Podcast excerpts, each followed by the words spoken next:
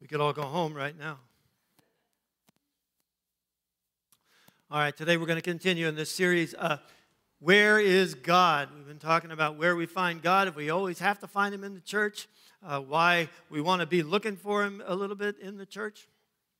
Uh, but today we're going to be uh, talking about how God uh, comes to us in a special way. Now, when I was a kid growing up, my dad would wake me and my brothers up uh, at 7 a.m., but he only did this during the summer months because it was during those months that uh, our time was his. Uh, he was the one that was going to organize what chores we did, what work we did on the ranch, and it was all part of like a little training boot camp, you know, for the, each summer. We were in dad's care. And so he would wake us up at 7 a.m., as I say, and he would do it this way, being a man of few words. He'd come and stand in our doorway of our room and go like this. Right? And he would keep on doing that until finally one of us would break down and give in and sit up and say, Okay, okay, I'm up. And usually it was me because I hated the sound of that snapping. Man, I feared it. Most of the time I wake, woke up before he even got to the door. I didn't want to hear that. Well, the thing was, as, as much as I hated that and as much as I feared it, it actually uh, instilled in me a pretty good habit that held me in good stead later. I've always been able to wake up, you know? It wasn't long after that my dad actually passed away, and I had to get up to help my mother make breakfast and lunches, you know, for my little brothers, help my mother. Uh, it became my job to feed the livestock, which was an early, early morning job, but I could get up even when I was in college, you know, and, and, and as a young father myself, even if there was a voice in my head that said, you know, you can really sleep in today, you can really just sleep till 9 or 10 o'clock today, I couldn't do it. I've always been able to wake up. And I appreciated that after a while. The point is, the thing that I feared as a child became the thing that I appreciated and chose for myself in maturity. Now, a lot of people have come to faith and have come to their relationship with God out of fear and force. A lot of people come to church or came to church as kids because their moms and their dads made them do it. They went to church every Sunday, and man, you better get up and you're going to go to church whether you like it or not. Now, that kind of training could go one of two ways, I think. Either you kind of had that in your life, and then after you left, you, you grew up, you stayed with that habit, and maybe even came to love it on your own. Or you became so resentful during those early days that as soon as the parents were off the scene, man, you were out of church. And maybe you drifted back uh, maybe, maybe you didn't. Maybe you're watching today, and this is the first time you've been in a church service uh, for a long, long time. But either way, I think that if we have that kind of force and fear attitude in our hearts and in our minds, um, it can stay with us.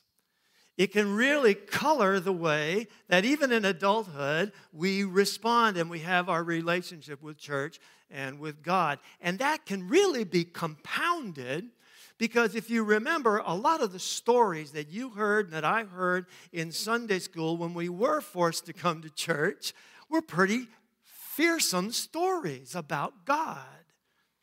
One of the first stories, if you remember, that you hear in Sunday school, when we first start going to Sunday school, is that beautiful story. It's a great story, really, of God working in and through Moses to free the Hebrew people, to bring them out of slavery in Egypt and to freedom and, and realizing their full potential. It's a great story.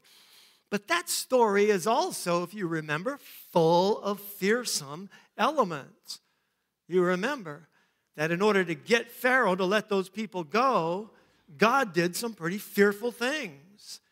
It says that he caused hail to come down and, and just ruin the crops of all of Egypt. That frogs infested people's homes, that there was blood running in the rivers. And then the coup de grace, right? The thing that God did at the end to make Pharaoh let those people go was to what? He visited death on every single household in Egypt. Yeah. Striking down the firstborn male, animal and person. It's fearful stuff, right? And it doesn't end there. And they come out of, of Egypt. They're going across the desert towards the promised land. God lays down laws. He lays down the Ten Commandments, right? He's going to form his people. He's going to train his people to be able to respond to him and respond to one another the way that he wants. And God or Moses goes up on a mountain, right, to receive these Ten Commandments. And the mountain itself is shrouded in clouds and it's shrouded in smoke. And the people are warned not to set foot on that mountain or else they'll die. It's fearsome stuff. And when we have that kind of attitude towards God in us, whether it's in the way back of our minds or just buried somewhere deep in our hearts, sometimes it's hard to come out of that and make a progression, a transition from understanding God or feeling about God that it's all fear and force instead of desire and delight in God, which is what God, I think, wants us to do to have a desire and a delight for Him. So, in other words, we can get kind of stuck in our childhood attitudes, our childhood faith, and not take that next step into understanding God in a more fulsome way. And you see this progression. This progression happens even in those early stories, if you pay attention to those early stories. And I do want to mention this that our Miss Whitney back there in Sunday school focuses on these elements a lot more than the fearsome elements when she tells these stories. And I admire her for that. Because along with the fear and the force that's happening in those early stories, God is also doing an amazing thing. He is bringing his people through that desert towards a land that he's promised them. He's bringing them into freedom and their full potential as people. And as he's doing that, he's leading them. Do you remember this part of the story? God is actually leading those people in the form of a fire in the sky by night. And it's that fire in the sky that acts as a warning to all of those around who might threaten his people that no, no, no, you don't. These are mine. These are my people. In the day, God is leading them also in a cloud, you remember.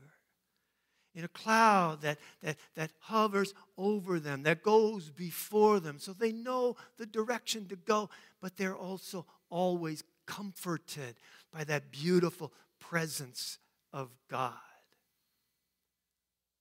So, as you see, even in those early days, even where there's fear and there's force, sure, God is also coming to those people in, a, in an attitude of leadership and guidance and comfort. God is all of those things. And the people over the period of time, as you watch Scripture unfold, people begin to recognize that, begin to appreciate God in a whole new way. Most famously, I think, hundreds of years later, King David, who has a very special relationship with God, sums it up, I think, for all the people. He sees God this way The Lord is my shepherd. I shall not be in want. This God who's fearsome and, and, and, and forceful is now also seen and, and, and lifted up as a God who cares for his people, leads them, guides them. says, He leads me beside quiet waters. He restores my soul. This God is seen now and appreciated now as a God who brings refreshment and restoration.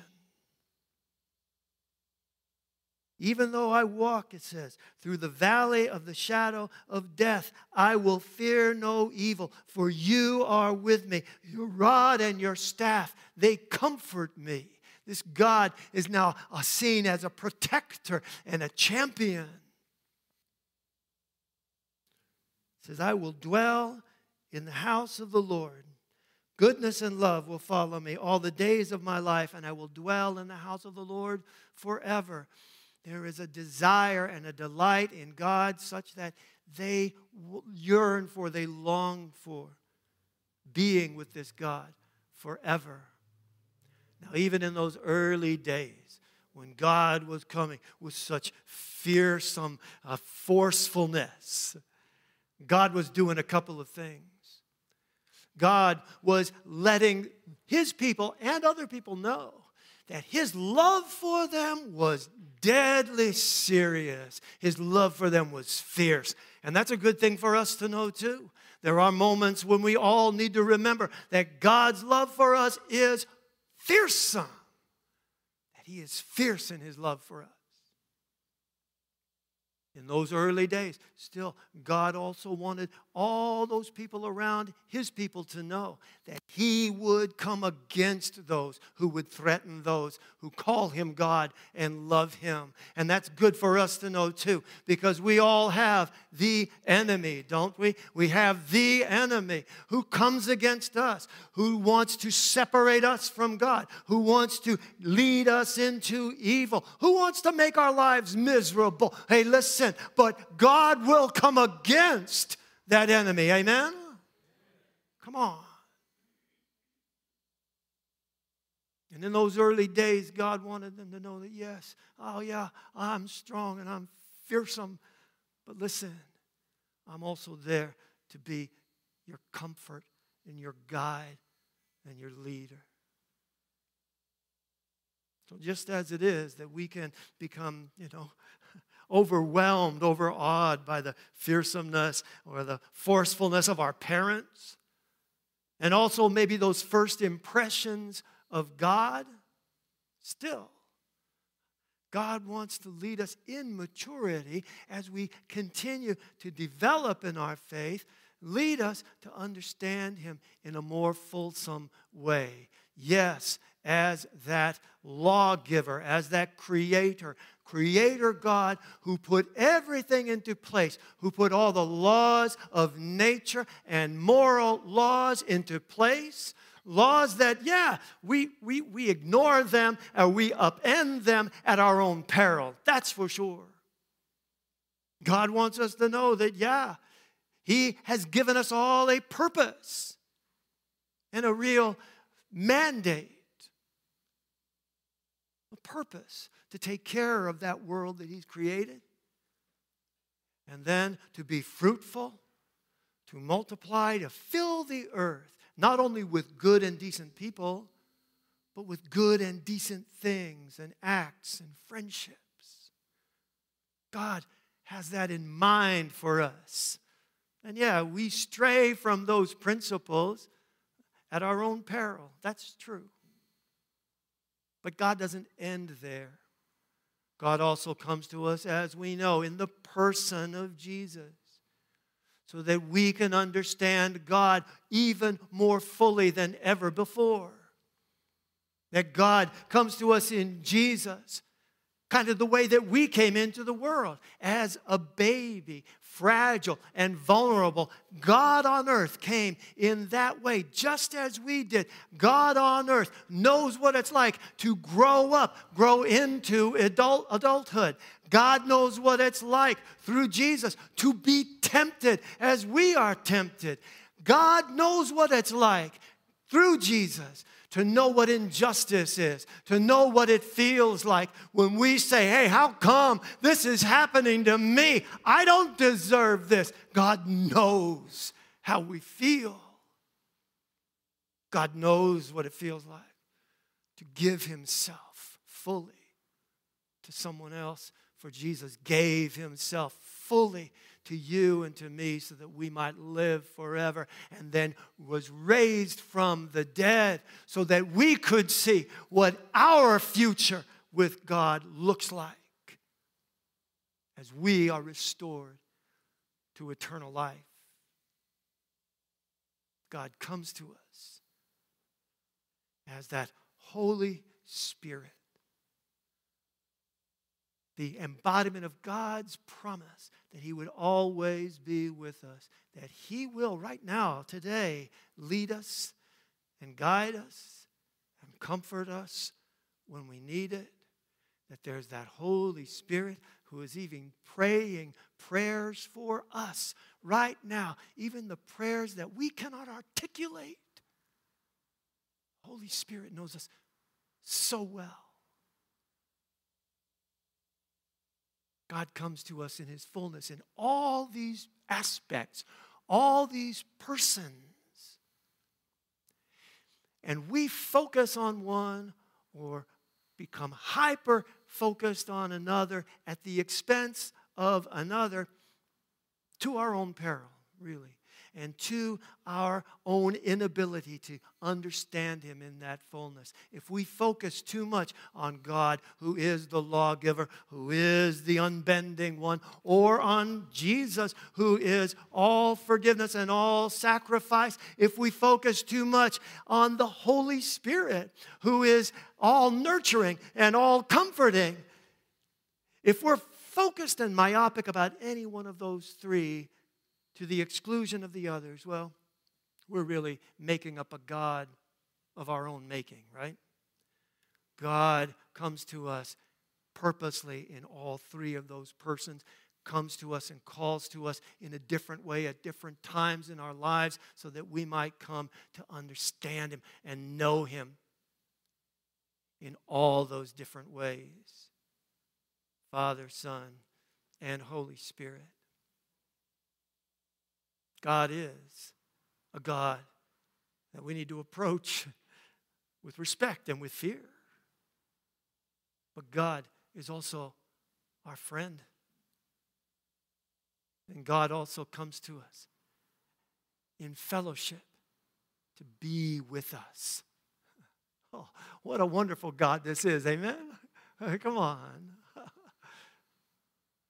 God comes to us in all these ways. And I'll say this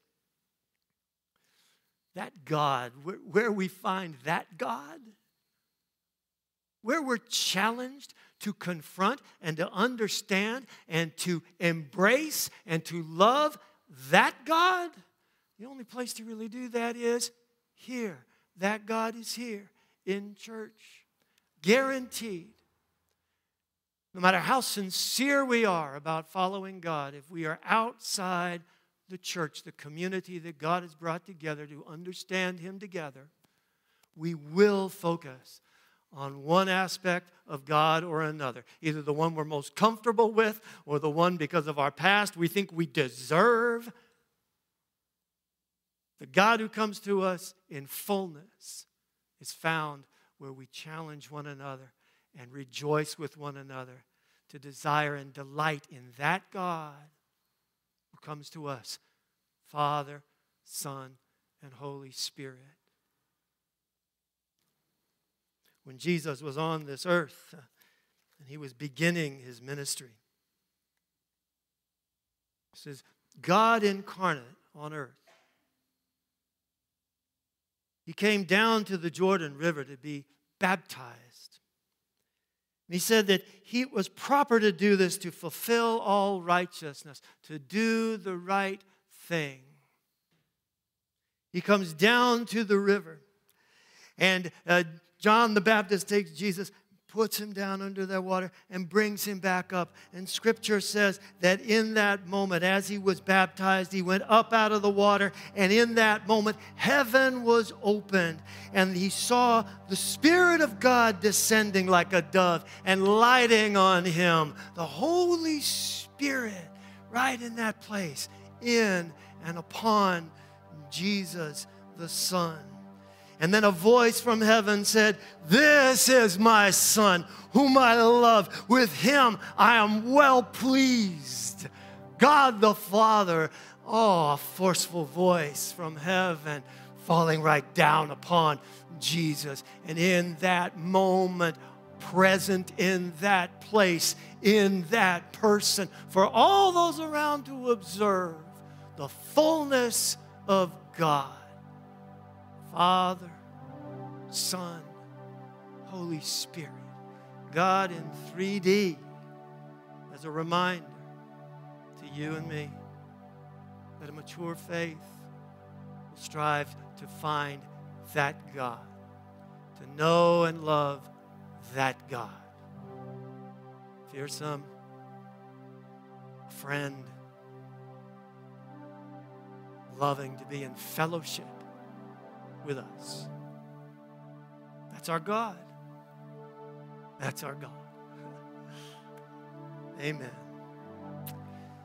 Next week, we're going to have one more in this series, Where is God? We're going to be looking at what uh, is the visible church and the invisible church and why it's a really good idea to be a member of both. But this week, I just want to encourage you no matter where you've come from in your faith, no matter where you are right now in your faith, know that God, Father, Son, and Holy Spirit is pursuing you.